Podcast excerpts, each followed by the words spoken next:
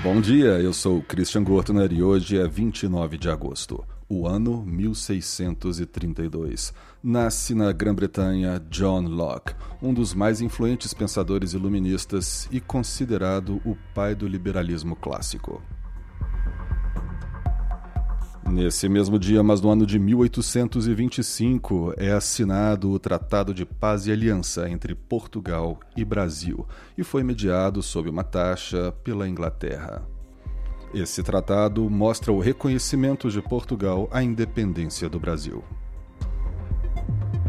1949, a União Soviética realiza seu primeiro teste nuclear.